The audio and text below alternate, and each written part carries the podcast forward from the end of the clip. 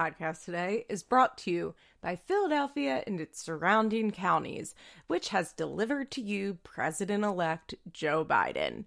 You've heard it here first, first, folks, even though as of time as of the timing of this recording, it is 9:58 on Saturday morning. The networks have some reason not called this race yet, but Pennsylvania, specifically Philadelphia and its surrounding counties, also Allegheny County. I'll give Pittsburgh that shout out, but the turnout in uh, Montgomery County, Delaware County, and Chester County have been explosive, and I will be taking credit for that. so, yeah, I mean, I'm glad to be recording this episode today with this. I decided there's no new episode this week, so I decided I would do an AMA because I just my brain is fried. this has been a long and stressful week for most of us, probably, and I just couldn't imagine recapping something. So I asked on Instagram for AMA questions. If you are not interested in hearing about politics or my personal life, I'll see you next week. that like that's what this podcast is going to be about. Things about my personal life, things about politics, and that type of stuff. Um, I have a major announcement in that I got bangs last night.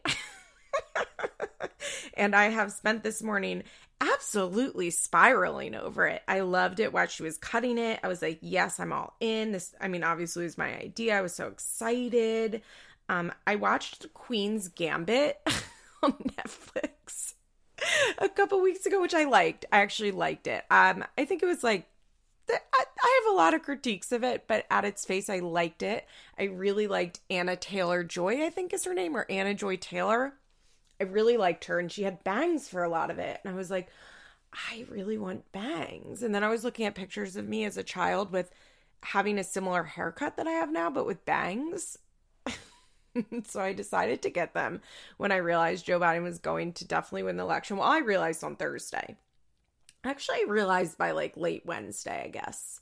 Um, once Pennsylvania really started coming back. But I was like, you know what? I'm going to do it. Fuck it. And then this morning I woke up and was like, oh my God, I fucking hate these. I hate them. And I think what's going on is one, they actually feel very weird. It feels very weird to have hair sitting on my face, especially because my hair has been short for the last almost two years. It's been pretty short. Yeah, I guess almost full years. Two, I can't even speak. A full two years. So I'm like not even used to being able to like like pull it in front of my face at all almost. So having hair fit sit on my face is very weird.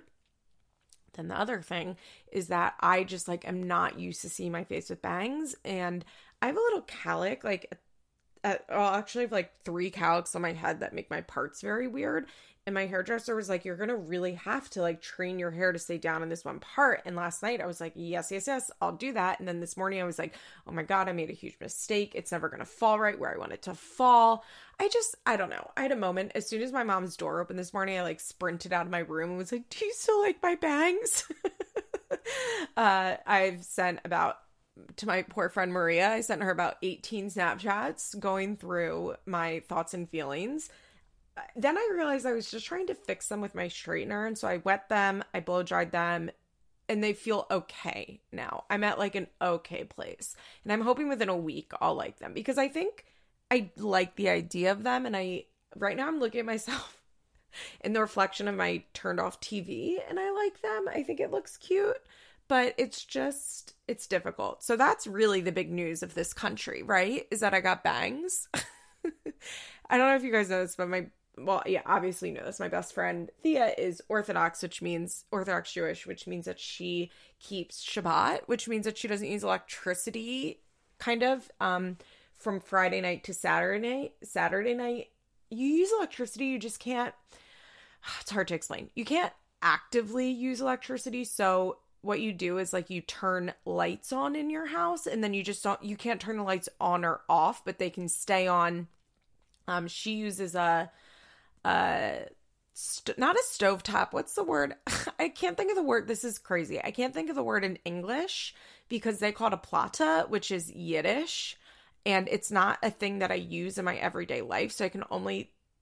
That sounds really wild for me as who only speaks English to be like, I can't think of the word in English, but I really can. It's called a plata. I guess like a hot plate. Uh, it's like a big like a griddle kind of and she sets that up on a timer so that stays warm so she can heat the food up that she made um you're not supposed to rip paper so you pre-rip toilet paper so that type of thing. So she has her phone off and i sent her a text yesterday and was like i can't believe your phone is off for this monumental occasion which is me getting bangs not joe biden possibly winning. Uh, so yeah i figured that was worth talking about. Probably not. Okay, I did an AMA. I asked on Instagram for people to ask me questions, and I got quite a lot of questions about like the election and how I feel about the election. Uh, so I figured I would start with that. I got like three or four questions kind of repeatedly and then a bunch of different ones. So I think I'll go through those first and then ask kind of the more specific one. So, my thoughts on the election. Okay should we talk about my election journey, which is obviously all day on Tuesday. I'm like out of my mind. Oh, first, somebody asked me how I voted in Pennsylvania. I, okay. I guess I requested a mail in ballot. I did vote by mail in the primary. I mean, the primary was like in June in Pennsylvania. And I like still, I was like, I'm voting for Bernie Sanders to make a point. No, no point was made, but I vote in every election. Um, I since probably 2016. I mean, I've all, I've been voting since 2006. When did I turn 18? 2006 ish. I've voted in every major election since 2008 for sure. But I would say since like 2012. No, I mean, I would vote in the primaries on off years if it was something I cared about. Like if a senator was run, if there was like a Senate race, I remember really, um, what was that guy's name who was, I'm really having a blank who was a Republican in Pennsylvania and he was a longtime senator and then he turned to a Democrat. He got primaried out by a guy named Joe Sestak, who didn't end up winning, I'm pretty sure. But I remember like voting for him in the primary and that was a like an, a non-presidential year. But I would say in the last like four to six years, I've voted in pretty much every uh, election. I vote every May and every, well, whatever month the primary is and what state I'm living in. And then every November, even in like the small like a 2017 type of year. I definitely vote in that. So I always vote. I like to vote. I really like to vote. It's very uh, pleasing for me. I enjoy doing it. And I also like when I when I go to the polls on like a primary in 2017 and the ladies are like, "Oh, a young person." So I voted by mail in the primary, and then I requested a mail in ballot, I guess, while I filled out the primary ballot. And that came, well, first, then I applied for another mail in ballot because I didn't realize that I applied for it on the primary uh, ballot. So that got rejected, and there was this whole big confusion. But then one came for me. And then I was like kind of panicked about it because obviously the USPS stuff and just like, I didn't trust putting it in the mail. Then they were introducing the drop boxes, but I was like, I don't know how I feel about that. So at first, I was thinking that I was just going to go and spoil my vote, which in Pennsylvania, like you can bring, um, if you get a mail in ballot or an absentee ballot, you can bring the entire ballot to the poll, like including the envelope. Like it has to be like fully in the ballot. Um, so you can bring that entire thing in and fooling the ballot, fooling the envelope. You can bring that entire thing in, they spoil it, and then you can vote in person. Uh, I was gonna do that because I had fed into this paranoia that like there was gonna be election, like that there was just gonna be shenanigans. And then I kind of realized that I was just playing into Trump's bullshit. I decided like two months ago so I my cousin Brian and I had a phone conversation maybe 2 months ago in which we had really whipped each other up into a frenzy and like really talked on the phone for like 2 hours just like panicking one another about what we'll do with this election. And then I after that I realized was like this is really unhealthy. I I think that I'm feeding into what Trump wants, right? Like I can criticize the people that I think buy Trump's bullshit all I want, but the reality is is when I feed into that, I'm also buying Trump's bullshit. Like Trump wants me to believe that he is going to steal the election. Trump wants me to believe that he's not going to leave the White House. Like Trump wants me to believe all of that. And so I kind of stopped feeding into that and I like took on a more zen attitude, which is what I try and do with a lot of stuff. It's really based in um, the 12 steps and positive psychology. By the way, if you've never seen it, you can go if you're interested in positive psychology, you can go on YouTube and watch a video called This is Water. I think there are a couple versions of it, but look for the one that's like animated and acted out. You'll be able to tell. Maybe I'll put it in the show notes if I can remember to do that but it's called This Is Water. I watch it in rehab. I watch it about once a year. It's really, really important to me. It's a, a speech, a graduation speech by David Foster Wallace, and who, you know, opinions on David Foster Wallace aside, it really is all about like perception and the way that we think about the world. And so I decided to adopt that attitude when it came to the election and not feed into Trump's bullshit and paranoia. So all that to be said, I oh also I was worried that when I got to the poll that there might be confusion with the poll workers not really sure how to totally spoil the ballots and then I would have to vote provisional, which I didn't want to do. So I dropped off my mail. I dropped off uh, my ballot. I dropped it off at the well, I was gonna just take it to the library by my house, and my mom was like, Nope, nope, nope, you can't do that. You have to take it to the county commissioner's office, like which is only I don't know, 15 minutes from my house. So I was like, okay, I'll just go do that. It took a minute. Uh, there was actually like 300 people there that day trying to get ballots to vote early, which was crazy. Because uh, Pennsylvania doesn't have traditional early voting because Pennsylvania likes to suppress the vote. And so a lot of people there were trying to get ballots so that they could basically Pennsylvania's early voting is that you can go to like the county election commissioner's office and request the mail-in ballot that day and then drop it in the box that day. Like that's their version of early voting. But because I was just dropping in the box, it took one second. I was able to walk right in. It was easy. I think I did that three weeks ago. And at least two weeks ago, if not three weeks ago. I did it a while ago. So that's how I voted in Pennsylvania um how do i feel about the election? And did, i think one of the questions was like what how did you expect it to go versus how it's going now?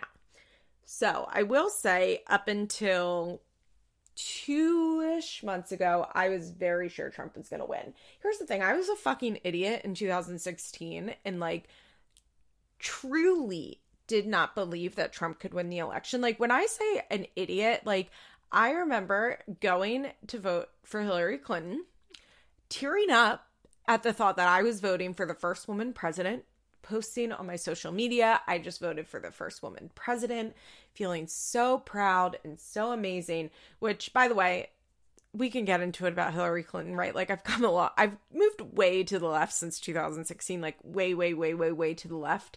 Um, I guess that's one thing for me that happened after 2016 is I got a lot more aware of leftist politics and a lot more aware of like what I don't like about um, traditional liberal democratic policies in the United States, but that's neither here nor there, right?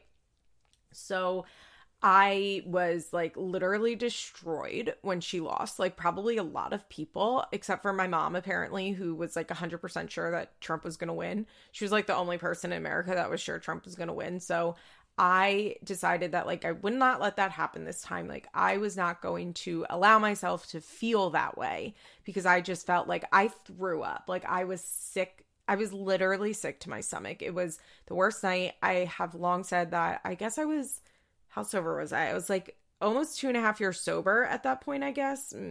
Maybe like exactly two and a half years sober. Um, depending on what day that was. But I was like two and a half years sober, and I do remember that night. So I had an asthma attack this that day, of course, and I had gone to the hospital because my like nebulizer wasn't working. I didn't really know what to do.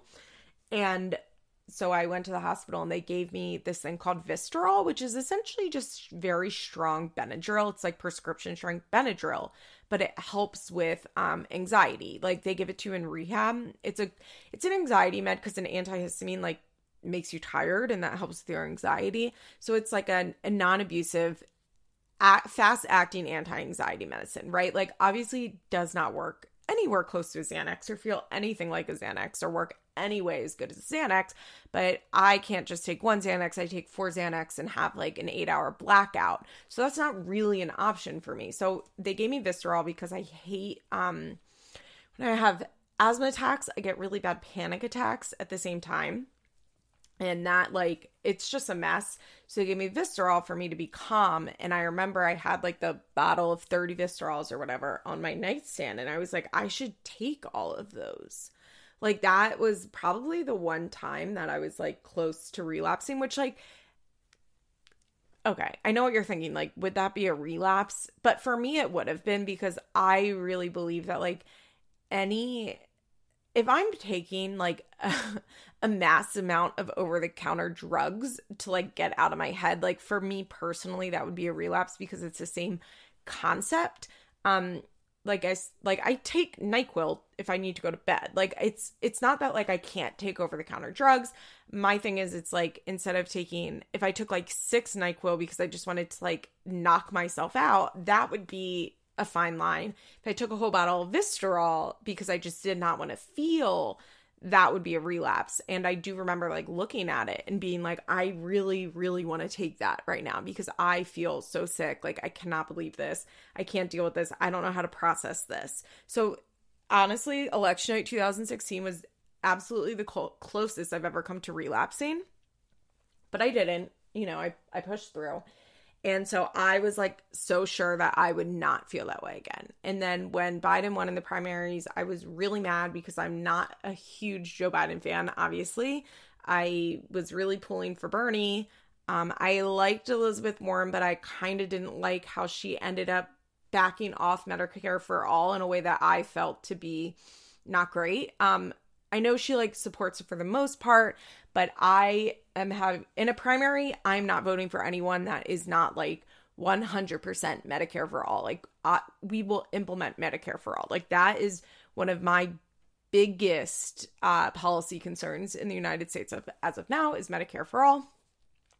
Uh, obviously, like I'm very liberal with a lot of stuff. Like I think we should get rid of the Hyde Amendment. I think the, the government should be uh, totally supplying abortions for free to everybody.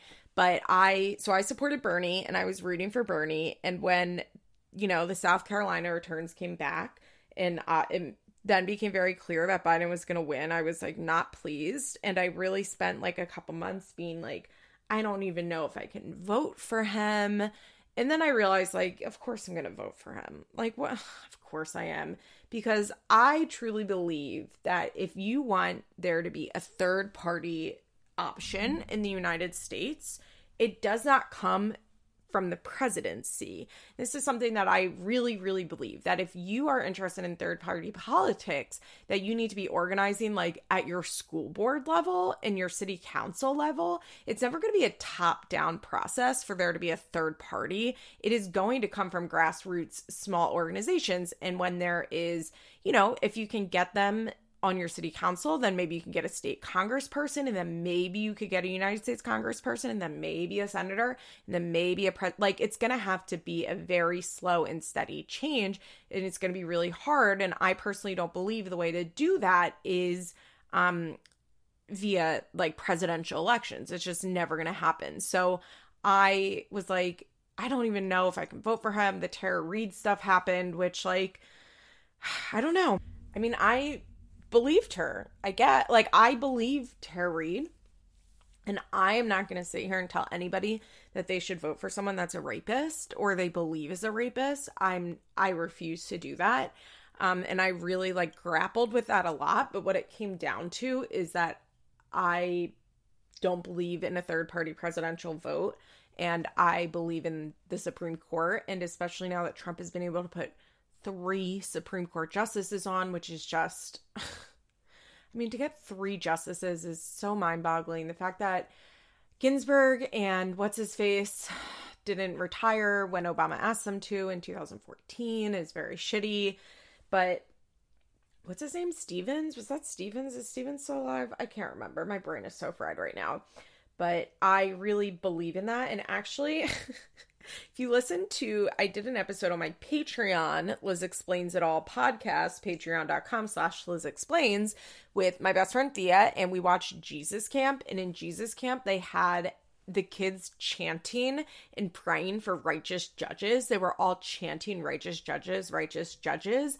And Thea and I like had a real reckoning with that. And that like that was kind of the attitude that I adopted. Although I really in 2016, I was like, anybody that doesn't vote for Hillary is a fucking monster. Like, fuck them.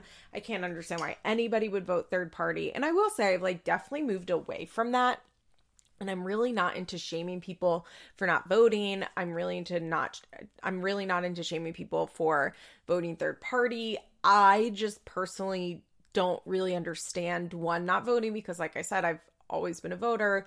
I remember being little and just like being so excited when I would be able to vote. And I take voting very seriously and I think it's really important.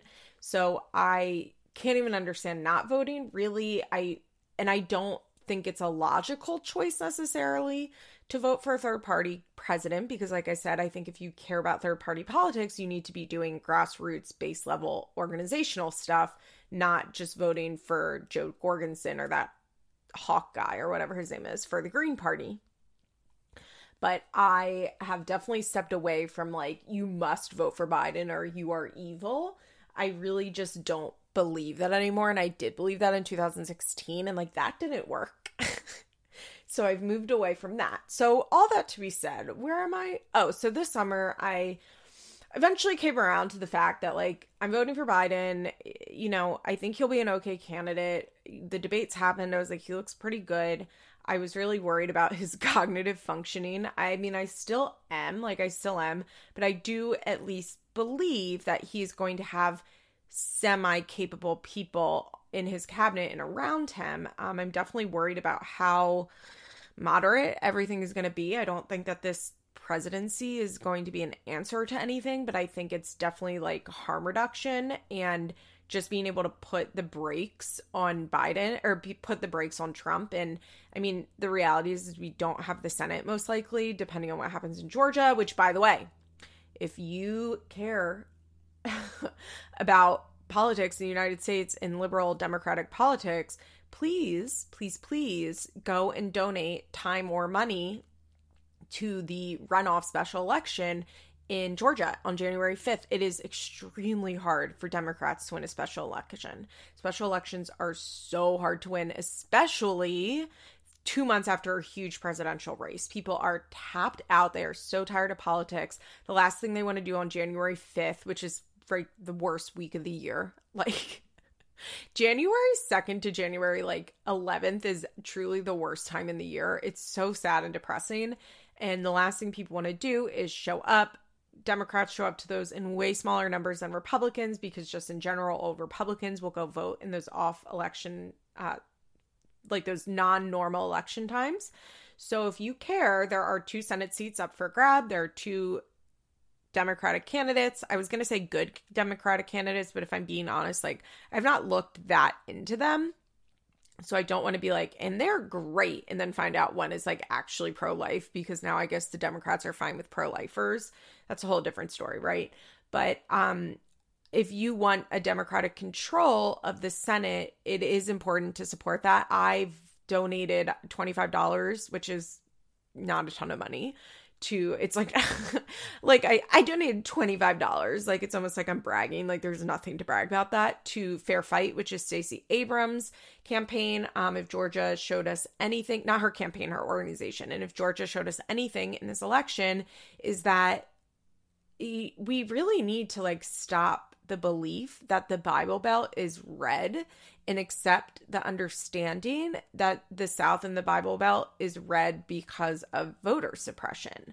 I mean, Mississippi has like an insane amount. I read that Mississippi has got 800,000 Democratic votes, which is more than some states get total votes you know there's just major voter suppression if any if georgia showed us anything it's that and so i donated to fair fight and i'm going to look into more ways to get involved because i do believe having the senate is obviously extremely important.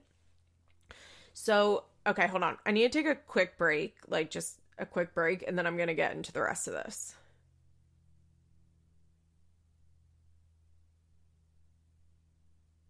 Okay.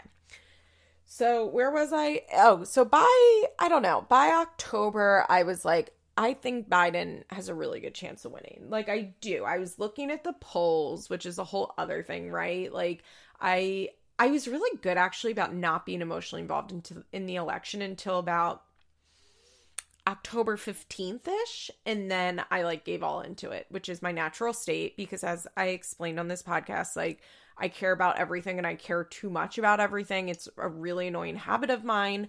Um, so I got really obsessive. I was reading every tweet of Nate Silvers from 538. His poll, his president, the presidential polls ended up not being that bad. The down ballot polls were really bad. And by October, I was kind of like, I think Biden's gonna win. But like, I couldn't let myself think that because I'm very, I'm a very superstitious person. I hate to say that, but I am. I'm a superstitious person. I just am. Not with everything, but with some things I'm very superstitious and which I am going to get into in a second with my next topic I'm going to talk about. So I was like I think he can win. I think he could win, but I'm not sure. And then even though every single report said that Trump is going to win all of the in-person votes because the Republicans are not voting in person and then once the returns come back on the write-in or the mail-ins, like Joe Biden is going to get a significant amount of votes. So even though I knew that, once Florida and Ohio came back on Tuesday, I was like, "Oh my god, he's fucking winning again." I was like, "I, I cannot deal with this," and I, I decided at like ten o'clock, I was like, "I'm going to bed." I like, I can't believe that I feel this way, but I'm going to bed, and when I wake up in the morning, I'm going to read that Trump is president, but I like that Trump won, but I can't deal with this tonight and whatever. I guess I would rather wake up and see it. Like I was having this thing like, do I want to know before I go to sleep or do I want to wake up and find out that Trump won the presidency again? So then I went to bed at like 10 ish on Tuesday and slept through Trump's speech declaring himself the winner, slept through what I call the agony period, and woke up at four o'clock in the morning to go to the bathroom because I go to the bathroom a hundred times a night because I drink so much water.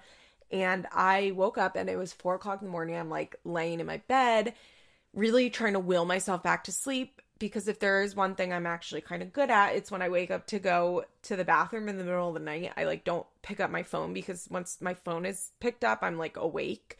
Um, and I can fall back to sleep pretty quickly as long as my phone doesn't come into play. So I was, but for like 15 minutes, I'm laying there and I was like, fuck, I'm not going back to sleep. So I opened my phone, and this is like almost when the first mail in started coming in. And I looked and I was like, oh, huh. Okay. This isn't bad. Okay. Okay. And like Michigan and Wisconsin were coming in, and I was like, oh. and they'd called Arizona. So I was like, huh. Oh, okay. And I was like, wait. So actually the way I did election night was really good. I slept through the agony, right? And on Wednesday morning, as if any of my uh, group chat friends of my bigger group chat, I have a small little group chat with four of us, and then another one with like eight or nine of us that are internet teen friends that were all met via Teen Mom, basically via Teen Mom Reddit, and now we're all quite good friends. And then the bigger one, everybody was doomsday spiraling, and I was like, guys, actually because they had stayed up and watched Trump and were just like in the full agony. And I was like, we need to count the votes. Like I on Wednesday felt pretty good. Like by Wednesday morning, I remember I like posted on Twitter and Instagram and I was like, just let them count the votes. I was like, keep calm and let them count the votes because I'm feeling pretty good about this. And then you know, most of Wednesday during the day, I was like feeling great. Then once returns kind of stopped coming back midday Wednesday, then I like kind of crashed and felt awful. And then by Wednesday night, once it was like very determined that uh or Biden was going to take over Pennsylvania, I felt good. And even though they have not declared Biden uh, president yet, president elect yet, like I feel good about it. I've felt good about it since since Wednesday morning, essentially spare like a couple of hours. So, yeah, I'm glad that what happened happened. Obviously, I'm disappointed in the down ballot races. I think the Democrats the Democrats need to figure some shit out when it comes to down ballot races, especially. Um, I'm very happy with like just the insane turnout in this country. I think is really great, and I feel okay about it. Um, I am not that worried about Trump not leaving. I think a lot of people are, but, and I understand why they are. And I'm not sitting here being like, just don't worry about it. Like, just don't think about it because that is the least constructive, like, help. Like, I hate that shit, but it's really worked for me to just chill out and just like kind of accept what will happen. And I also think that one, Trump doesn't actually want to be president. And I think once he kind of accepts that he loses, Trump is going to make so much fucking money when he leaves the White House. And I think he's going to love being able to brag that he made the most money as president because he's made so much money illegally. You know, gray area wise, whatever, since being president. Uh, I think he hates living in the White House because the White House is kind of, if you don't notice, like the White House is not very nice as far as like accommodations. Like, obviously, it's nice, and I'm sure 99% of us that are listening would find it to be very nice. Uh, but if you are used to like penthouse style, Mar a Lago style living, like the White House is not very nice. And I think that he is going to leave. And I actually think that when he goes to Mar a Lago for Christmas, I think he might just not come back. Like, he might just not come back is kind of what I'm thinking. But I think that he's doing this to rile up his base so that he can start his own TV network or whatever he's planning on doing. I think that he knows that if he puts up a little bit of a fight, his base will be really happy. But I think he will concede eventually. Um, I think that, you know, they can say that it's a a fake election all they want or fraudulent election and where did the votes come from even though it's like extremely clear where the votes came from i think eventually there will be a peaceful transition of power and we'll move on. And I think Biden will maybe be a one term president. Uh, we'll see. I, I'm not sure how effective of a term Biden is going to have. I'm really not. But I will say that I feel a huge sense of relief that Trump is no longer president. Like a huge, huge, huge sense of relief that he will no longer be president. I feel really glad. And I am actually, as a person that doesn't, um, as a person that always thinks negatively, unfortunately, even though I know I was like, I like positive psychology, I have to do that because my natural instinct is to think very negatively. I am letting myself enjoy this and I am letting myself be happy, even though, like, I don't, my policy don't align with Joe Biden, really. Like, for the most part, not really. And I really don't think, as like a president, I, he's going to be very good and I'm going to be that happy with his choice of cabinet members and the stuff that he does. But I'm letting myself like feel a lot of joy about this and I'm really fucking happy. I'm really happy that Joe Biden won. And I'm really happy that Donald Trump is no longer going to be president of the United States of America. Like I feel great about that. So that's all my election thoughts. Wow, I spent the first 30 minutes talking about this. People that don't like to hear me talk about politics, I hope they turned off and will just catch me next week. Okay, the next question I got a bunch of was, and I'm not surprised, I kind of figured, is how school's going. Now, back to the thing about me being really superstitious. So I've taught, if you follow me on Twitter, at Bentley Liz One is my Twitter account name, which is where I post like all of my garbage thoughts all day long. I love Twitter. I really do. It's really like such a good outlet for me. But Twitter's where I post all of my garbage thoughts. Like I talk about school all the time on Twitter, but for some reason I really have been purposefully not talking about it on here because okay. I'm going to try not to cry. Here's the thing. As I've talked about a lot, like I have really bad ADD and learning disabilities and that whole drug addiction thing, right? So school has always been really hard for me, like always. It's never been um me like not getting it as far as the material goes. Well, in math and science a little bit. Sure. That's just me not getting it. It's me not being able to do the work. Um it's kind of hard to explain, but I'm sure if you have ADD or learning disabilities and you're listening, you understand what I'm saying. I've never been able to put in the effort to be a good student even when I wanted to be. I just couldn't. Um I was really really scared of going back to school without Adderall. I barely graduated from college. It took me about 6 years I think to graduate from college and there would be moments where I was doing really well and like you know, the department head is like, you should apply for the fast track grad school program. And then I would like, by next semester, I'm like failing all my classes because my life was just so unmanageable. And I decided to go to grad school and was really unsure of how it would go, like, really, really unsure. But I did decide, like, I decided that I was going to make a commitment to try really hard. like which I know sounds it's I know it's like very obvious. Like if you try in school and you put in the work, like you probably would will do well. Like I under like I get that most people understand that, but that's never been something that I've really been able to grasp, a concept I've been really able to grasp.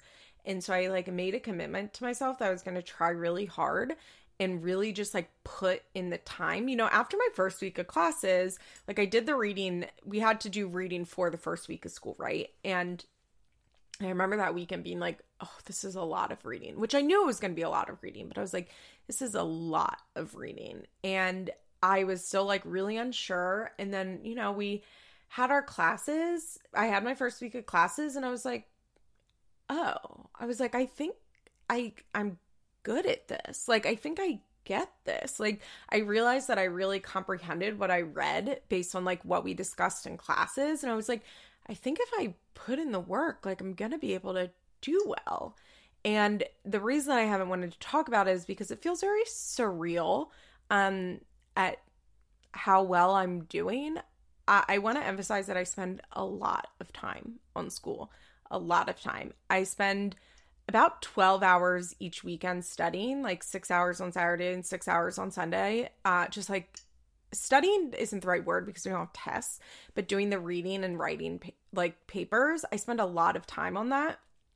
Um, thankfully, I believe in the pandemic is real, so I don't do a lot of stuff with my time. Um, so I I've been able to dedicate a lot of time to school, but I doing very well. I'm if all goes as planned, I will be finishing out this semester with a 4.0. Um it, it, the lowest grade that I've gotten so far is a 98.5. um there was one day so my in my policy class which has definitely been my favorite class so far we didn't get our first grades back until October 15th maybe like mid October so in my in grad school and for an MSW at least my experience so far we basically get 3 to 4 grades a semester it's like 3 papers and then like a participation grade is basically how all of my classes are doing it and I you know, in this policy class, it's like mid October, we haven't gotten a grade back, and we had to write a policy brief. And that's not something I've ever written. It was in a, we had to do Chicago style format, which I haven't done since undergrad, like since first or second semester undergrad when I was taking a lot of history classes. I really like just was not like I knew that I had written a good paper. Like when I read it back, it was like I know this is a good paper, right? Like I I knew that, but I just wasn't feeling like I just was so unsure of like what my professor wanted and it took her like 3 weeks to return this paper. The worst fucking thing about grad school is that you turn these papers in and then you have to wait 2 to 3 weeks to get them back in my case. It takes so long for them to grade, which like I understand, but it sucks. It sucks. It's like so you just like turn it in and then you just wait forever to find out if you did okay. It's very frustrating. You just spend all your time checking for it um, so it took her, and it took her a long time to grade them because she had some shit come up. It was just really annoying. And then she finally sent out the grades, and she sent this long email basically being like, you know, I graded, like, don't take my criticism as being like uh, antagonistic. No, it's in. she's very she's very woke she's like no it's in solidarity i just want to make sure that everyone is writing at a grad school level and basically just like being like if you got below an 80 you can read i'll let you redo it because it's so late in the semester and i want to make sure that everybody does well basically just being like a lot of you can't write for shit i think it was the message that i took away from it so i like opened it and i was like well i can write so we'll see and i got a 30 34.5 out of 35 and she asked if she could use my paper as an example in the future and wrote excellent in the description twice. The only reason I got a 0.5 off is because I did something in the formatting wrong, which is so frustrating because I did it correctly the first time. Then I read back her kind of unclear directions and doubted myself. So I changed. It's basically uh, footnotes versus endnotes. And I swear to God, she wrote endnotes in the instructions. And she's like, the only thing I took off is because you had to have footnotes, not endnotes. So I wanted to write back and be like, actually, your instructions said end notes, and so give me this fucking full, give me a hundred. but yeah, so I like burst into tears because I like the suspense of it was so long and it took so long to get back and then to see that like I got such a good grade and that she like liked the paper so much and wants to use it as an example in the future just really made me feel really good and it just feels it sounds very silly but like the fact that I'm putting in the work and seeing the results has been like really fucking rewarding.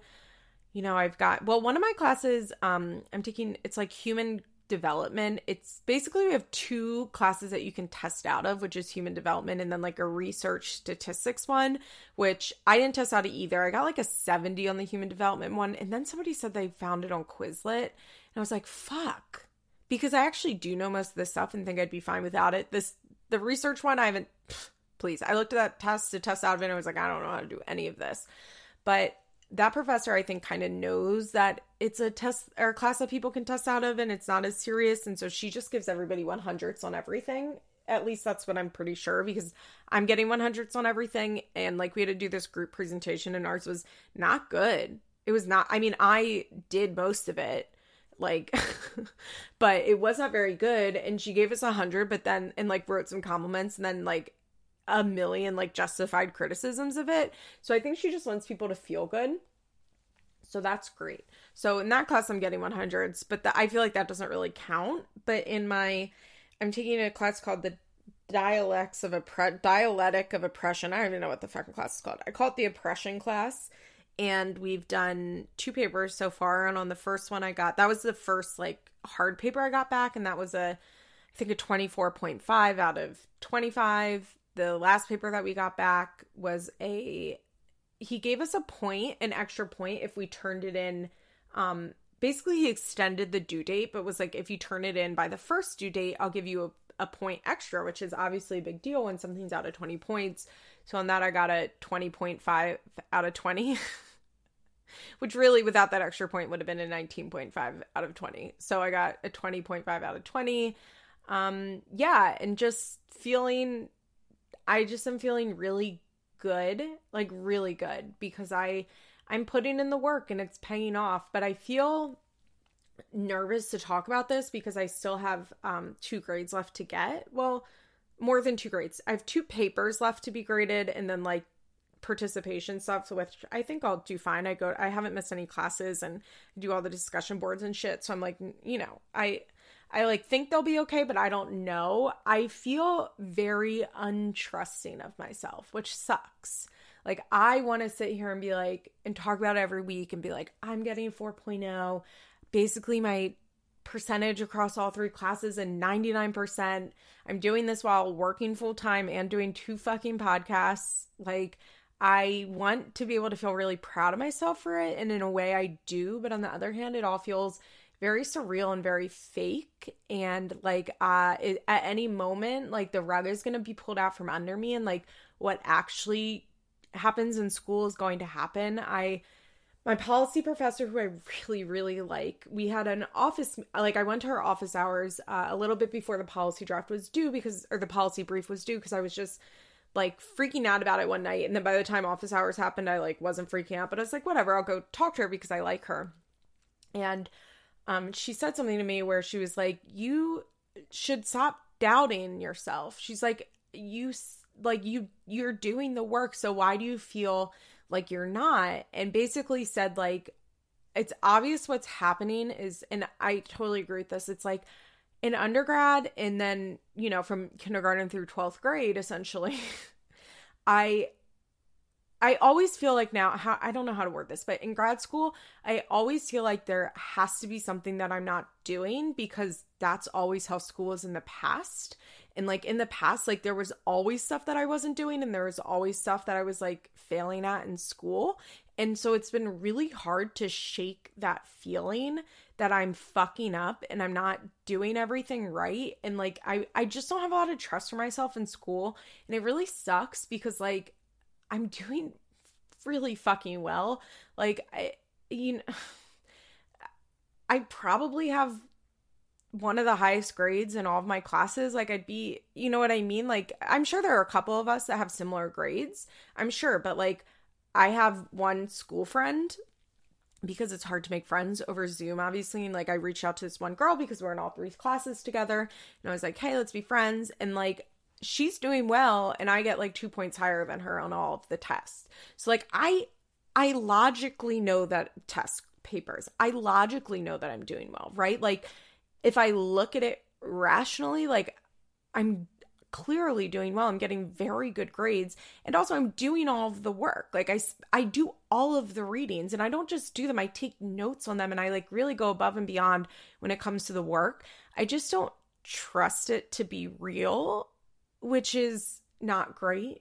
It's not great, you know? Like I don't really like that I feel this way. Um I hope that that I can shake that. I can get some more confidence and so yeah, that's how school's going. I'm really happy with it.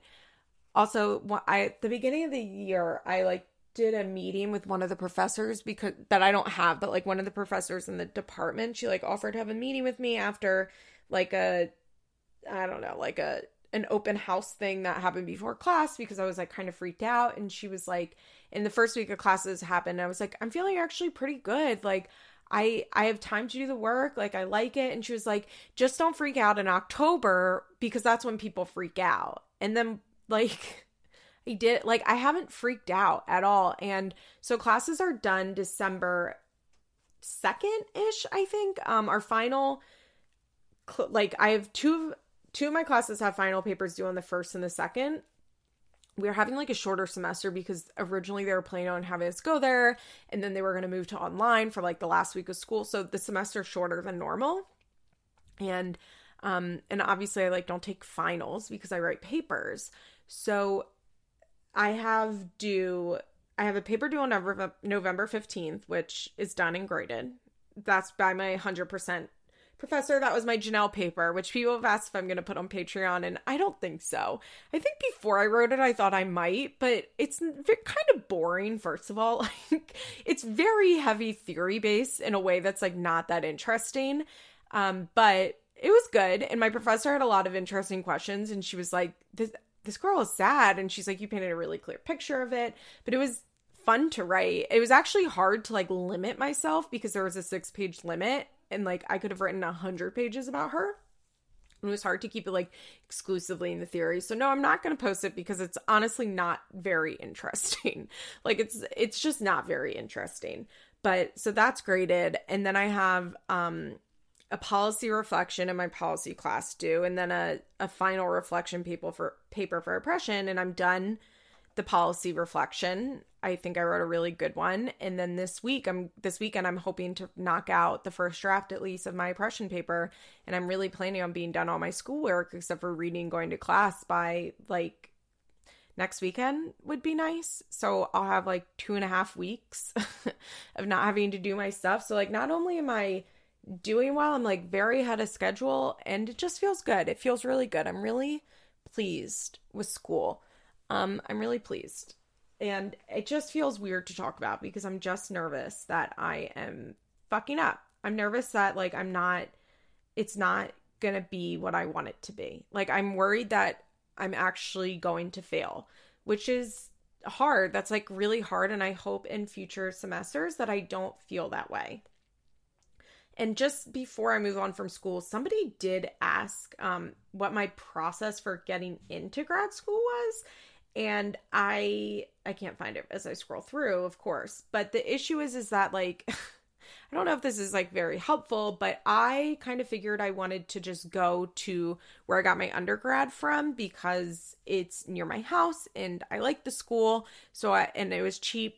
It's like the cheapest msw program i think in the state or at least in like the philadelphia area and I was like, okay, great, I'm going to apply here. And so I wrote an essay and then I got three letters of recommendation.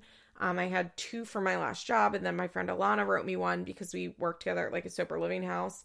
And then I did the interview and I got it, and it was like not an extensive process, but I don't know if that's like a a usual experience. And also, like I didn't realize. Well, I once I like applied and was looking around, my program is like human rights based, and it's like very, very like social justice based and I'm really glad that like I accidentally picked that because I can't imagine being in a school that wasn't like that. So I don't like getting into grad honestly the biggest part about grad school and getting in was like me deciding to finally fucking apply and do the work.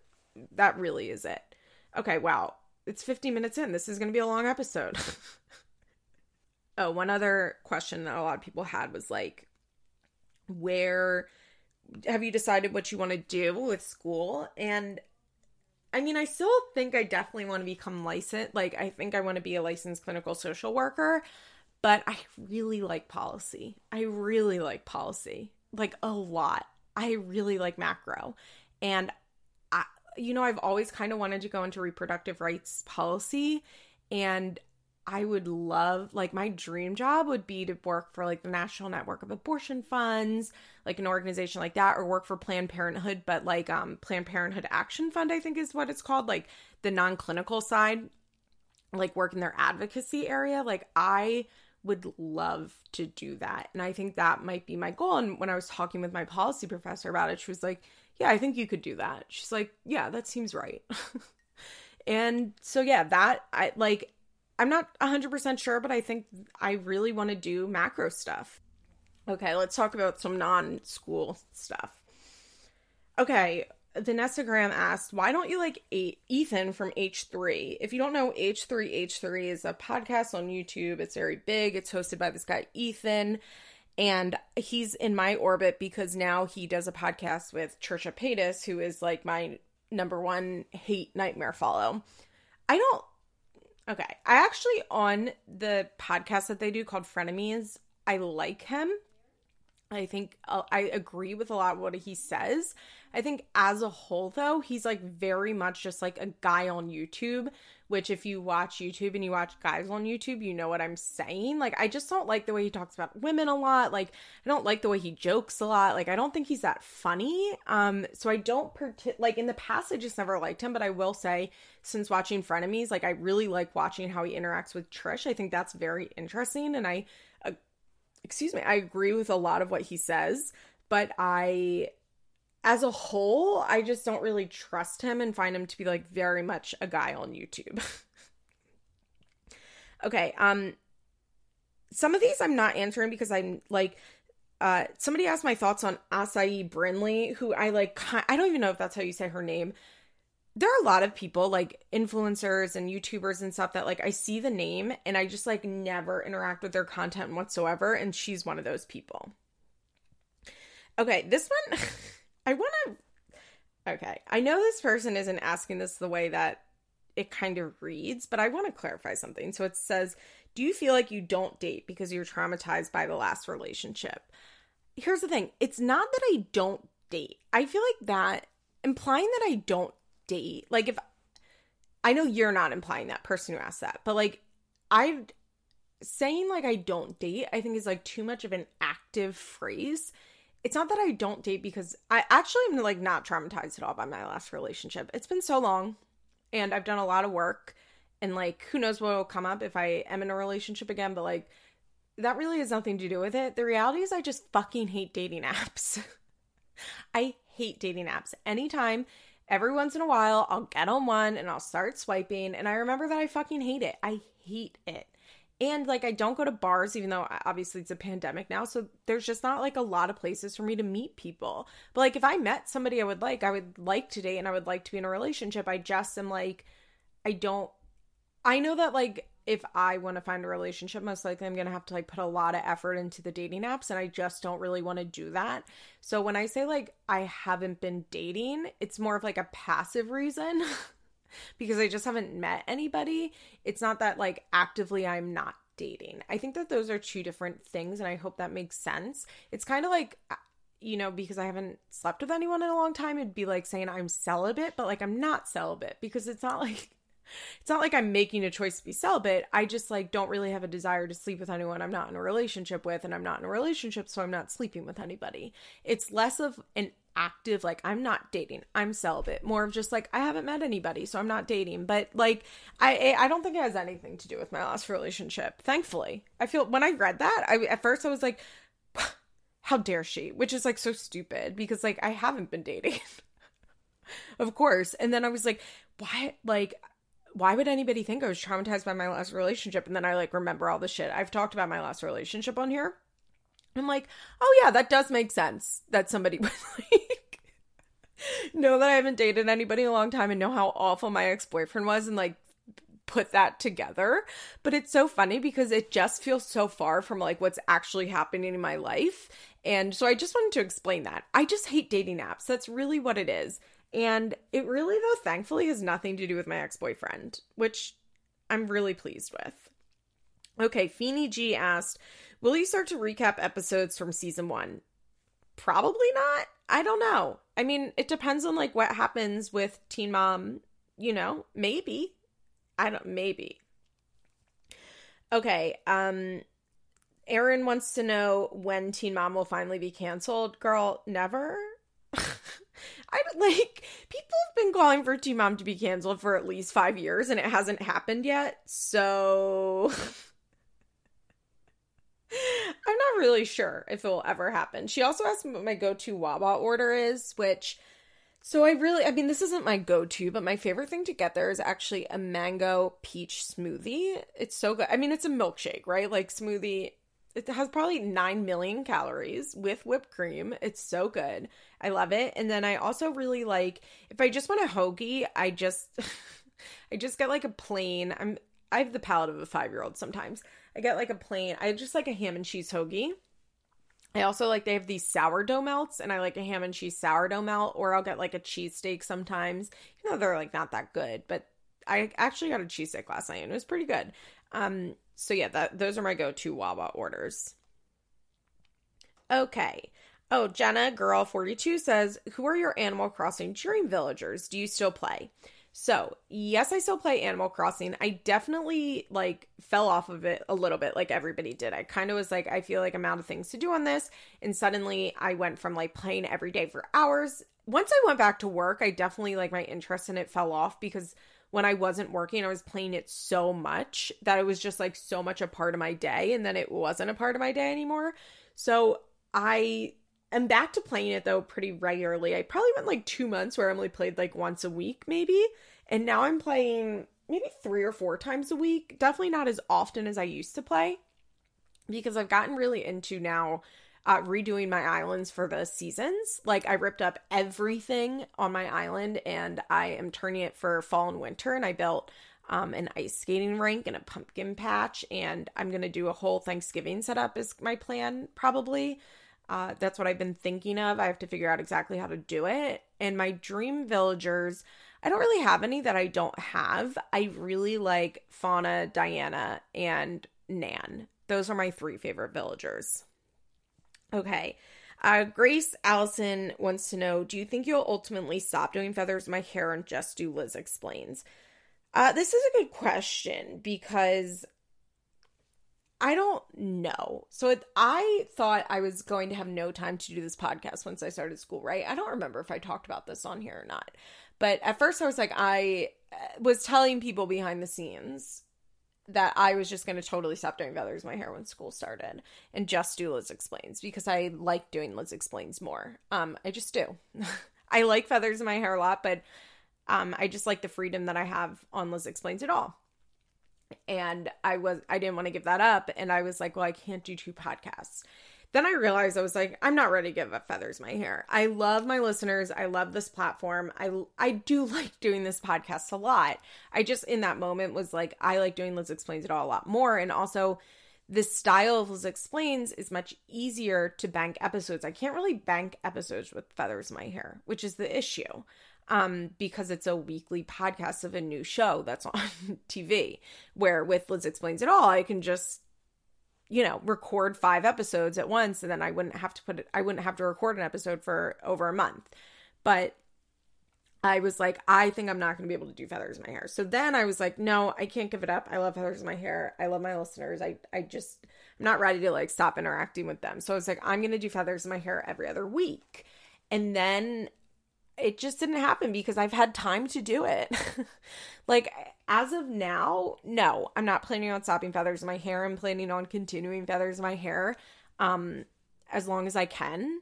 I really love having this platform. It's something that I really care about. So My main goal is to keep it going four times a month, like I have been every Sunday. I think that's really what I want. As of now, basically, what I do is I wake up on Saturday mornings and I record, and then I have the rest of the day to study. It's actually been easier for me to do my podcasts. Crazy enough, because my like I'm very I have a schedule now where before I like didn't really have a schedule because the only thing I had was work. And then I would like, you know, just putz around and put this shit off. And then I was like, oh, I don't want to record this. But now it's like it's kind of easier for me to do this podcast because of the fact that like my week is so scheduled. So until I can't, I'm going to keep doing feathers in my hair. Um if I had to pick between feathers in my hair and my Patreon, I would pick my Patreon. Uh I mean, one of the main reasons being because I make money over there. Like a good amount of money. kind of a ridiculous amount of money for the amount of work that I do. Um I'm so grateful for my Patreon it almost feels crazy the amount of money I make, but then I remember I did this podcast for three full years, really barely making any money. I mean, I make, I make a little bit of money doing feathers my hair, but like nothing significant, you know, it's not significant at all. And I am really grateful that I waited to do the Patreon until um, a time where I had really built up an audience. I'm really grateful for that. And I think that was a good choice on my end to not just like jump right into doing two podcasts at once. And I just like, I mean, I I like being able to kind of talk about whatever I want on the Patreon. So that is probably what I would if I had to get rid of one of them, I would, but I think right now my first option would be to drop feathers in my hair to every other week. But we'll see. You know, the reality is it's just like I don't know. It's hard to be like I'm never going to stop doing feathers in my hair because like I don't know what school's going to look like. I don't know what my internship's going to look like. Also like Feathers My Hair is probably going to have to end, and all of these will have to be deleted off the internet, like when I want to get a job. So, so we'll see. But right now, I don't have any plans to do that. Uh, Laura Ella three says, "Can you just talk about Welcome to Plathville?" No, because I ha- well, kind of. Um, I've watched maybe four episodes of Welcome to Plathville. I really like it. It's really fun. I'm gonna watch a couple more, and I'm recording an episode on it on my Patreon. I think in three weeks, maybe in December. I can't remember, but soon. I'm doing an episode on Welcome to Plathville. It's really, I really like Welcome to Plathville, but I watched those four episodes like over the summer. So as of now, like, no, I can't really talk about it because I have to refresh my mind on it. But I will say, I turned it on expecting it to be very Duggar like. So at first I was like, are these parents reasonable? And then I realized, no, no, they weren't reasonable. But I, I think Welcome to Plathville is very fun because it it's really interesting to watch the dynamics between like the the daughter-in-law and the parents and then the wild daughter and the studious daughter. I really like these dynamics and I think they're very interesting and it all feels very real, a little produced with some things obviously, but it feels very real. So I really like Welcome to Plathville. Okay, Momo wants to know who are your favorite TikTok people to follow? I love Bunny. So, first of all, if you guys don't know, one of the only things that I care about in this world is this TikTok account called What About Bunny. it is a, I think she's a golden doodle or, or sh- uh, she's some sort of one of those mixes. And her owner is teaching her to talk with talking buttons. It is so fucking cute. And the interesting thing about it is that the owner is like very aware that it could all be bullshit, but she's actively uh, participating in studies with uh, speech pathologists and animal behaviorists, behavioralists at um like I think UC San Diego is one of them. So she's like, actually, it's becoming a scientific study, which is really interesting. And I just love Bunny so much. And be- Bunny's becoming existential because she got a why button. and a what button and it's just been real fun. I love Bunny. So as far as what who do I follow on TikTok? Um I don't really use TikTok like that. I'm I was the same way with Vine. I don't necessarily have favorite TikTokers because I don't I follow people just to be like nice to give them a follow, but the way that I use TikTok is just scrolling endlessly through my For You page and letting TikTok get my algorithm. There's this one girl, I think her account is Purple Bonnet. She's very funny. I like her a lot. I like Snarky Marky. Um, I it's just hard for me to say like I don't really have favorite TikTokers to follow. I just like to endlessly scroll on my For You page. Okay, Robin Smith 87 says, "Are you a coffee or tea drinker? What's your order at Starbucks if you go there?" A fun fact about me is that I do not like tea at all. I don't like iced tea. I don't like hot tea. I don't like sweet tea. I don't like tea. Um, I've wanted to like tea my entire life. I always try and make myself like tea. I can drink a cup of tea if I had to drink a cup of tea, but cup of tea, but I just don't like it. Um, as a child, there was this place called a Taste of Britain that like my grandmother and Julia would drag me to all the time, and it was just like a tea and sandwich place, and I was like, I hate tea. But yeah, I don't like tea. I kind of I wish I did, but I don't. As far as coffee, um, yeah, I drink coffee. I'm like drinking coffee right now. The interesting thing is since going on meds for my ADD, Wellbutrin, um, I it's harder for me to like stomach coffee sometimes. So, and I like keep trying to get these um fucking like I can't think of what I was saying. I keep trying to get these coffee drinks that are really sweet that I like cuz I I have such a bad sweet tooth that I always felt like I liked and now I can only drink like a tiny bit of them. So lately, I mean, my go-to order at Starbucks is just to get um a what do I get at Starbucks? I just get a grande uh almond milk latte with sometimes with an extra shot. Like that's all I kind of really like from not all I like from Starbucks, but that's like my go-to not 100,000 calories type of drink. If I'm like treating myself, I love a caramel macchiato or pumpkin spice. I do like those, but usually it's just like an almond milk latte. The thing is though, I I'm really weird in that I really like large portion sizes, even if I'm not going to drink or eat them all. So I've been ordering a grande a lot of mornings because they just opened a Starbucks that's like on the side of the street that I drive towards work, you know? So it's like easy to go to. And I just do a mobile app and it takes one second.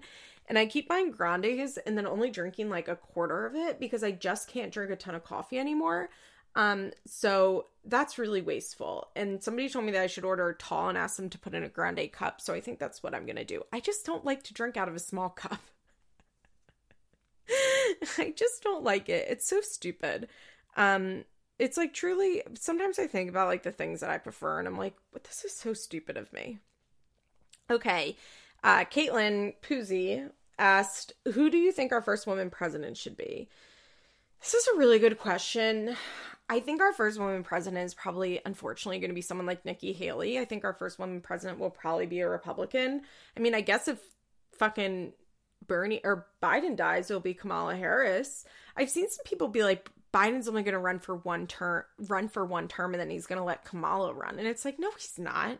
I don't know why people think that. You have to have an ego the size of fucking Mars to run for president and then become president. Like Biden's not just gonna be like, okay, girl, you take you go now. It's all you. No, please. Um, I I'm not really a huge Kamala Harris fan as far as her policies in politics. You know, ACAB basically, and I should probably cut that out because people are gonna be like, "Fuck you, Liz." But whatever. It's my thoughts. Not a huge Kamala person, but uh, I guess maybe if Biden dies or has to step down for whatever reason, obviously she would be the first woman president. But I think realistically, the first woman president is going to be a Republican. Who do I think should be the first woman president? Uh, I'm not sure. Like, if I had my pick, like, would I love to see an AOC presidency? Sure, I guess. Like, we'll see. It's hard.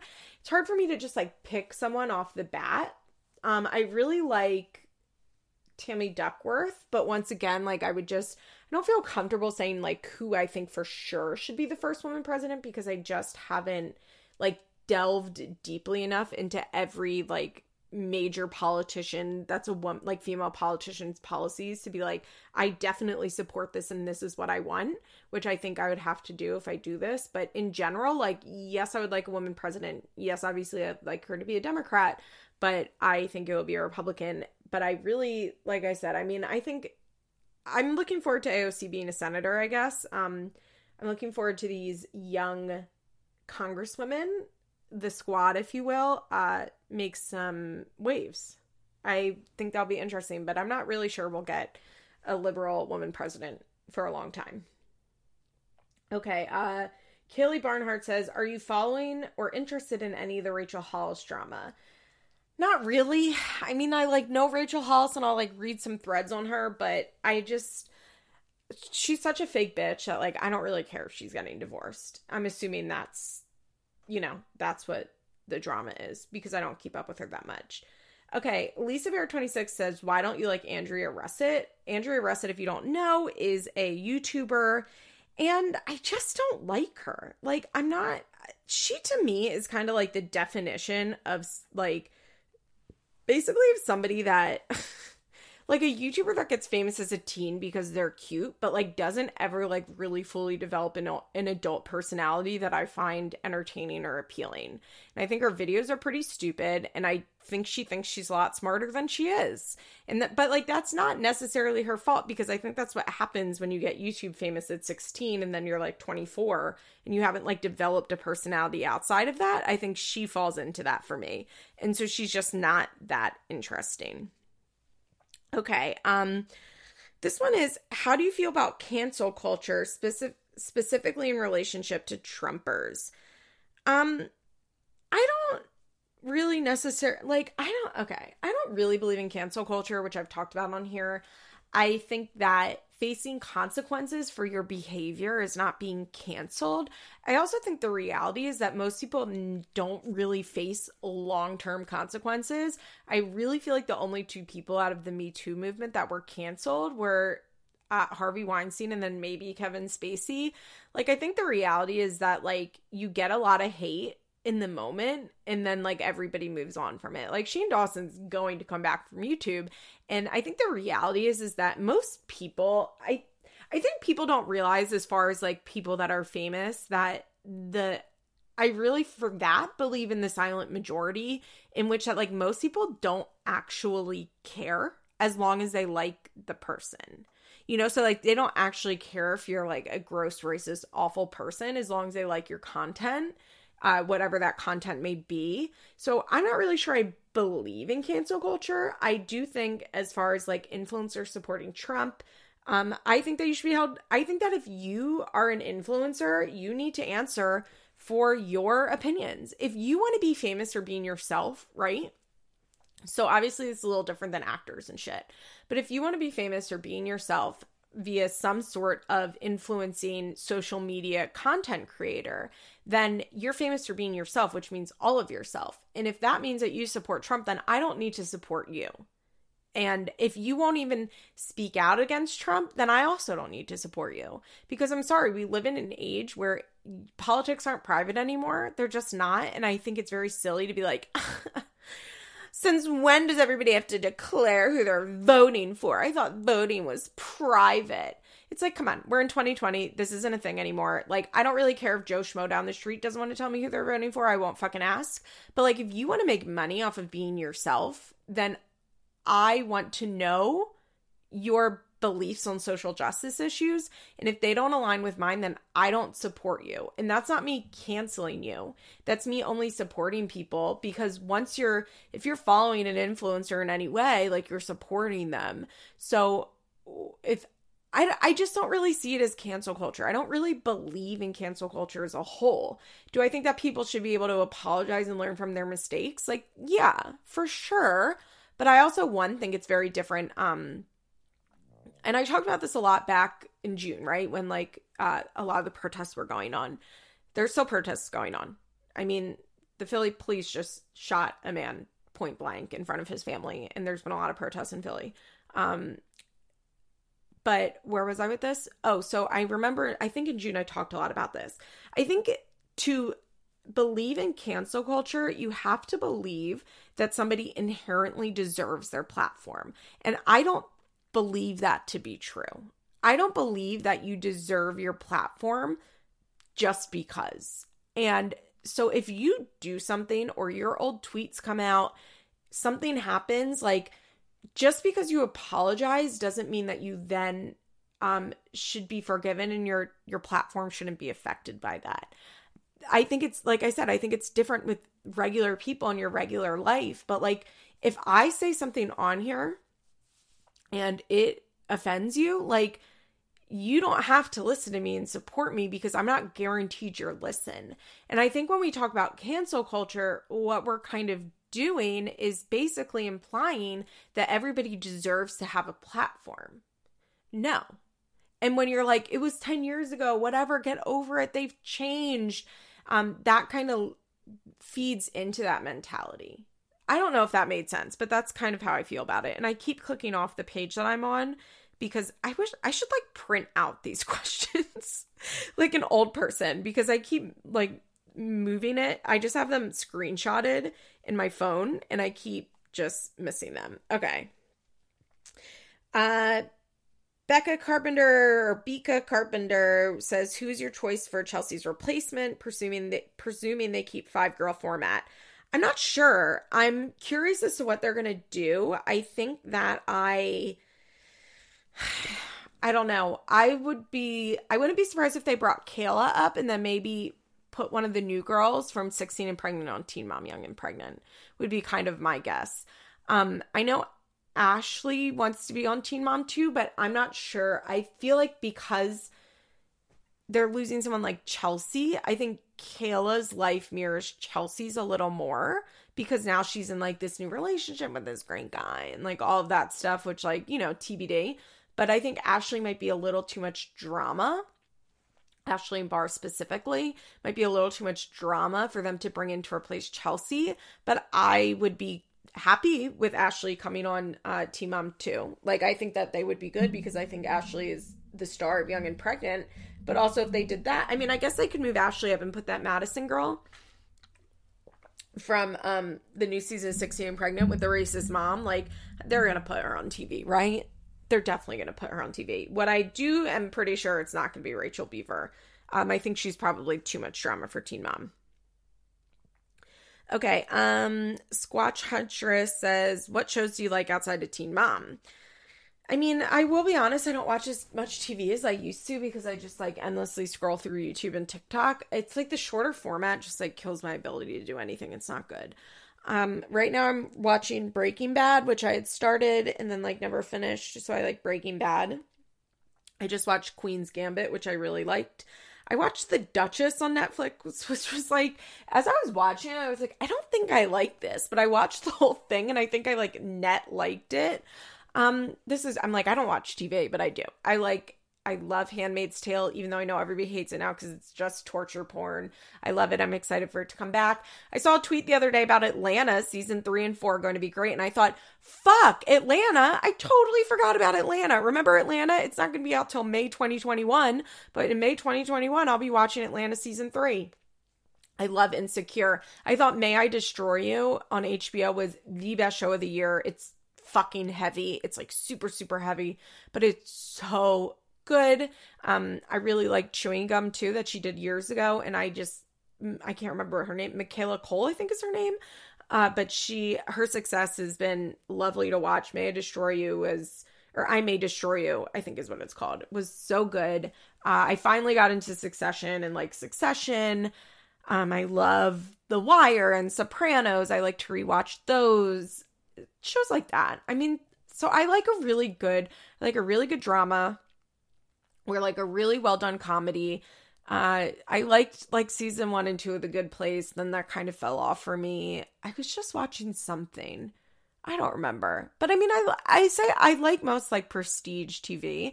Although I definitely have like fallen off watching new TV shows lately. Better things I love.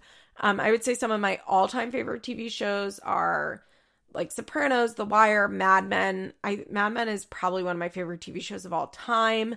I remember it took me a little bit to get into it, and once I did, I was like, I fucking love this show.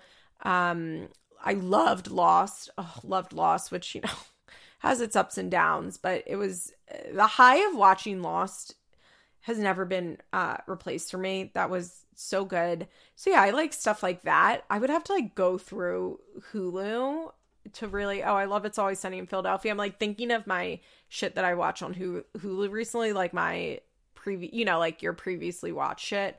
Um i'm rewatching gilmore girls right now. I've always loved gilmore girls. So stuff like that.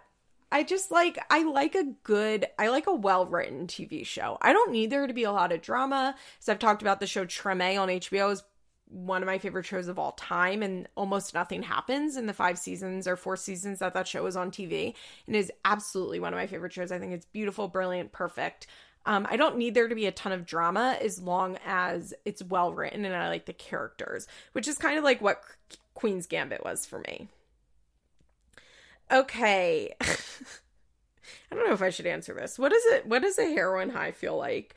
Um It feels really good. It feels really good. It all it, it feels good. Um it also I guess one surprising thing that people may not know is that it gives you energy. Like once after that like initial like you're fucked up thing, it then gives you a lot of energy, which I don't think I realized before I started doing it. Um it almost gives you like an Adderall like energy. Yeah, I mean it feel it feels good. It feels really good. I had a couple people ask me if I cook and not really. I'm not a big cook. I'm not very good at it. It's just not something that I like have a lot of fun doing. You know, like it's not something that I really enjoy doing, so I've like never put a lot of skill into it, but I make like a couple things okay. You know, I make like an a pot I make a lot of like for the week a lot I'll make like a a pasta that I can eat over a few days with meat sauce. I make pretty good uh, chicken fajitas. I make this like tomato basil chicken that's good. Um, tacos, just like ground turkey stuff. Uh, I'll make chili in the crock pot. Maybe I'll do that tomorrow. That is actually what I'm going to do tomorrow. I'm going to make chili in the crock pot tomorrow. So stuff like that. I'm not really a good cook though. And if somebody asks like what I would cook to impress someone, I would say probably my chicken fajitas because those are good. My chicken fajitas are good. Um, okay, somebody oh, same person says, How did I meet Princess on the long dead emotionally broken psychos Facebook page? Uh, oh, somebody asked, can you break down what has been going on with Kail since her arrest, the boudoir shot, the lawyers? I don't know. I don't know. Like, it's very weird. She hasn't acknowledged it at all. At all. So it seems like nothing's been going on. She's just taking a lot of pictures. Kail loves a boudoir shot. Kail loves to take pictures, and that seems what she's doing. Okay, uh, somebody asked for YouTube suggestions, family stuff, crazy people. Uh, like I said, if you're not watching Trisha and Ethan's uh, Frenemies podcast, you're really missing out.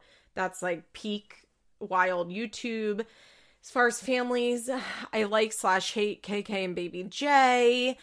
Uh, I watch a lot of ASMR on YouTube. I also really like uh, like Cody Ko and Drew Gooden and Smokey Glow and D'Angelo Wallace for commentary. Yeah, I think those are like a lot of people that I've been watching. I've been like kind of bored with my YouTube recently. I feel like I've I need to like get some new people to be into because I'm kind of feeling a little stale, I guess. Okay, I did a really j- bad job like Oh, I know why. like didn't do a good screenshotting these, so now I'm like, why is it just the same question over and over again? Uh, oh, somebody asked if my professor knew who Jenelle was before reading my paper. No. And she actually in the comments like had questions for me and she wrote one. She was like, I don't mean this like in a professor way. I want to know this for real. If you think that these issues are from a lack of resource or like other stuff. And I wrote her back in an email and I was like, well, I think a lot of I don't remember exactly how she worded it. I was like, I think that a lot of Jenelle's issues do come from a lack of resource growing up, but I think that even without, even if they had had money, uh, her there still would have been a lot of issues in their family because I think there's a lot of uh, mental health issues that are genetic. But then I brought up the fact that the two women on the show that had stable upper middle class, middle to upper middle class upbringings, Macy and Chelsea, while they had pretty dramatic teen and early 20s, they are pretty relatively stable, happy, and healthy. And compared to all of the girls that grew up poor, they all have much harder uh, adulthoods. So I was like, I do think some of this is obviously like genetic and inherited and like a nurture thing versus or nature thing versus a nurture thing. But I do think there's a lot to be said about the fact that the girls that came from the most stable, highest income families, I don't think Macy grew up with particularly a lot of money. I think they're probably solidly middle class, but she did live in a two parent happy home by all accounts. Uh, I think they probably I think it's something to be said that they have the highest rates of like happiness and success as adults, right? Okay, where are we? I like, I really, next time I'm going to print these out.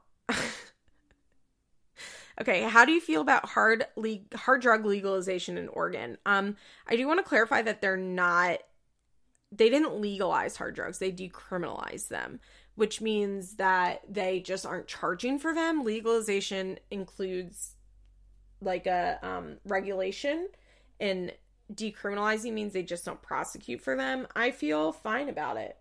I mean, I feel okay about it. I think that it worked in Portugal by all accounts, so I'll be interested to see how it works in Oregon.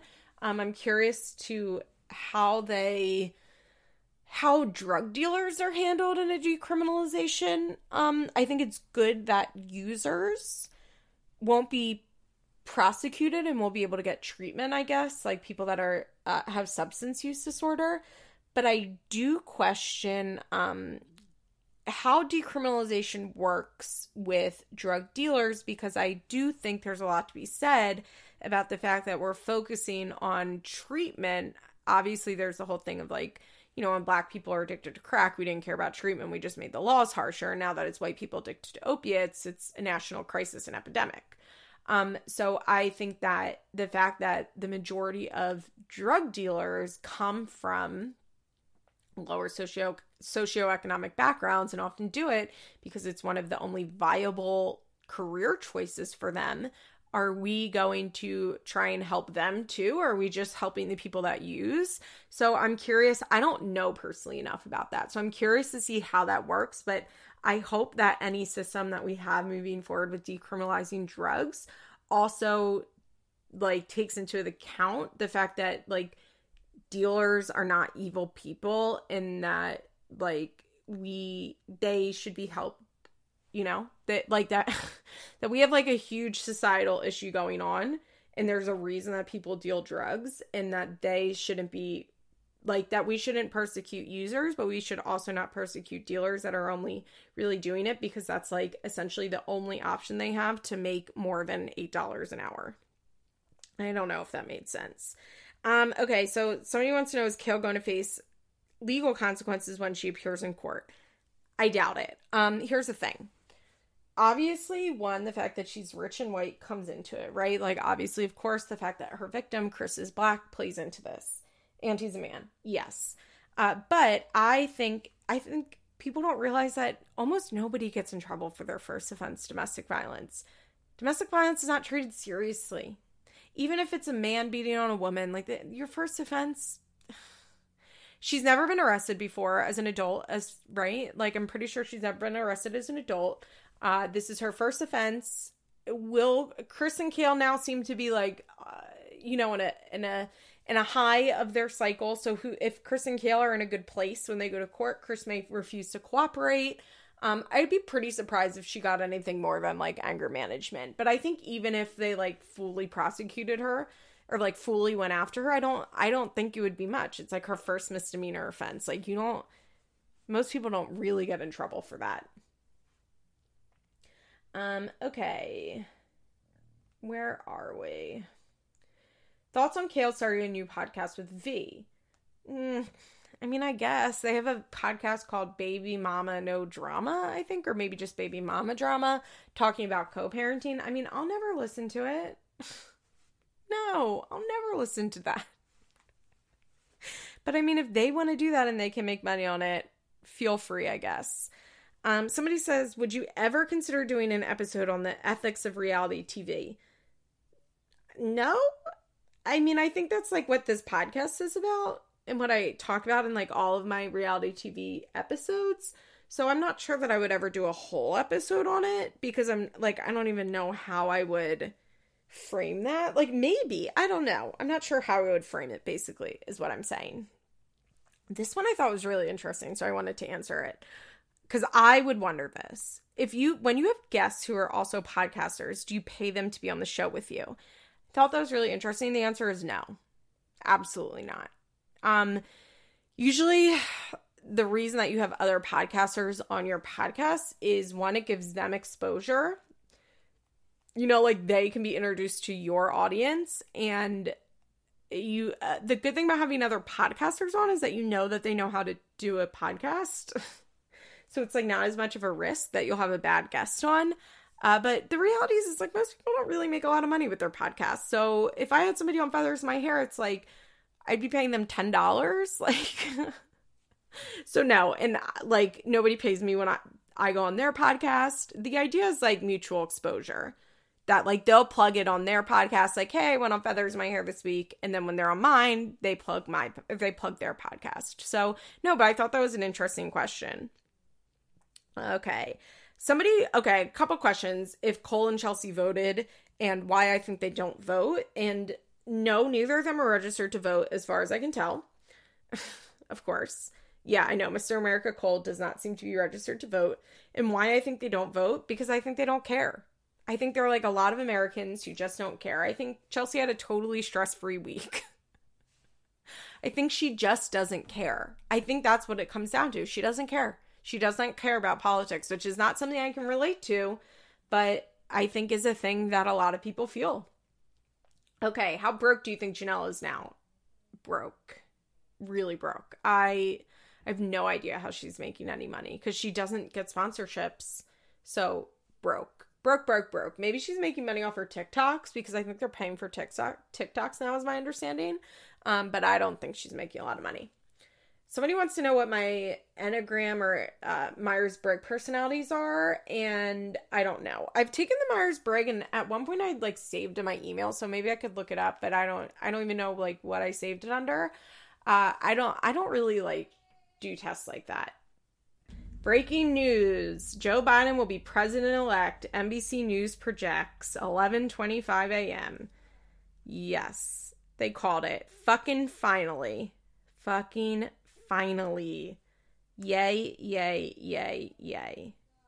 Glad to hear it. I mean, we knew this on Wednesday, but I'm glad to hear that they find my mom just yelled. that's how that's how I knew this was happening. My mom just yelled. So congrats to President-elect Joe Biden. That's really exciting. Okay, I lo- totally lost my train of thought with that. First, I thought my mom was cheering the dog because the dog has not been very well. But nope, cheering for President elect Joe Biden. Now we see what happens. Okay, I'm only going to answer one more question because this episode is already an hour and a half long and my mood has now shifted totally off this podcast. that being elect or that happening, um, you know, while I'm recording, somebody asked, What's the difference between Leah getting sober and you getting sober? Honestly, I just, after I heard that, I wanted to end this podcast, not heard this question heard the announcement, I wanted to end the podcast, but I did want to answer this because I actually laughed out loud when I saw this. um, okay. What's the difference between me getting sober and Leah getting sober? Well, one is that Leah's not sober. Um, I mean, look, anybody, this is something I have trouble with because I do believe anybody has the right to define their own recovery. And if what Leah says is true, I do believe she's in recovery, but I don't think she, I mean, she drinks, and I personally don't think that if you drink alcohol, you're, you, and using the word sober doesn't really apply to you. I think you could say you're in recovery. Um, and I really, in my day to day, I really try and let this go because it's not productive. And like, look, if Leah wants to call herself sober, she can call herself sober all she wants. Like, it doesn't actually affect me in any way. It's fine, right? Like, I I am proud of the progress Leah's made. I think it's even if like things aren't perfect for her, obviously, like it's very clear she's made a lot of progress. And like, I'll absolutely give that to her. What I think the main difference is is that I think Leah still lies a lot. I think Leah's still lying a lot about her addiction. A lot, a lot, a lot. I don't think Leah's a truthful person. Um, and I think that that's probably where the biggest difference between me and Leah lies is that I or me and Leah lies is that I'm not a liar. Like that that like I, I hate to say it, but that's probably one of the biggest differences in our sobriety journey is that I have always been very truthful about what I went through and what my life was like and what it's like now. And I don't think Leah ever has been, including now. And I don't just mean like the fact that she got on TV, it took her like five years to publicly admit anything. I think that she is still lying. You know, she put out this book where you can hear me in the podcast where Jess and I reviewed the book, where she says, like, she the only time that she did non-prescribed drugs, they came they were pills from her dad and that she decided to go to treatment like that day. And now she's giving interviews saying that she was buying pills off the street all the time and that she tried heroin one time and like how can you put out a book in May and then like in October be giving a totally different story. That doesn't make any sense. I also strongly do not believe that her addiction started with that epidural. I just don't. If you go back and you watch from season 1, there are scenes where Leah is high. And I had somebody on Reddit be like, "I don't think she was high, she's just stupid." But that's not right. They're like, "I think you're confusing like Leah being stupid with her being high." But I don't because in most of the scenes, she's not acting this way. And then you'll get a scene where she's off her skull. Like going back to season one, I think Leah's been using drugs for a long time. And whatever happened with epidural and getting more scripts, like escalated it and pushed it over. I think Leah's a liar. I think is the difference between my sobriety and Leah's sobriety. Um, I think it's great that she's no longer actively addicted to pain pills. I think that's amazing. Like I give her all the credit in the world there, and I hope that she never goes back and it she never relapses with that and I hope that she continues to make process going forward. I just don't think that she's an honest person, so I don't really believe a lot of what she says. I think I'm not really sure why other people don't notice that this that Leah lies a lot, like a lot, a lot, a lot.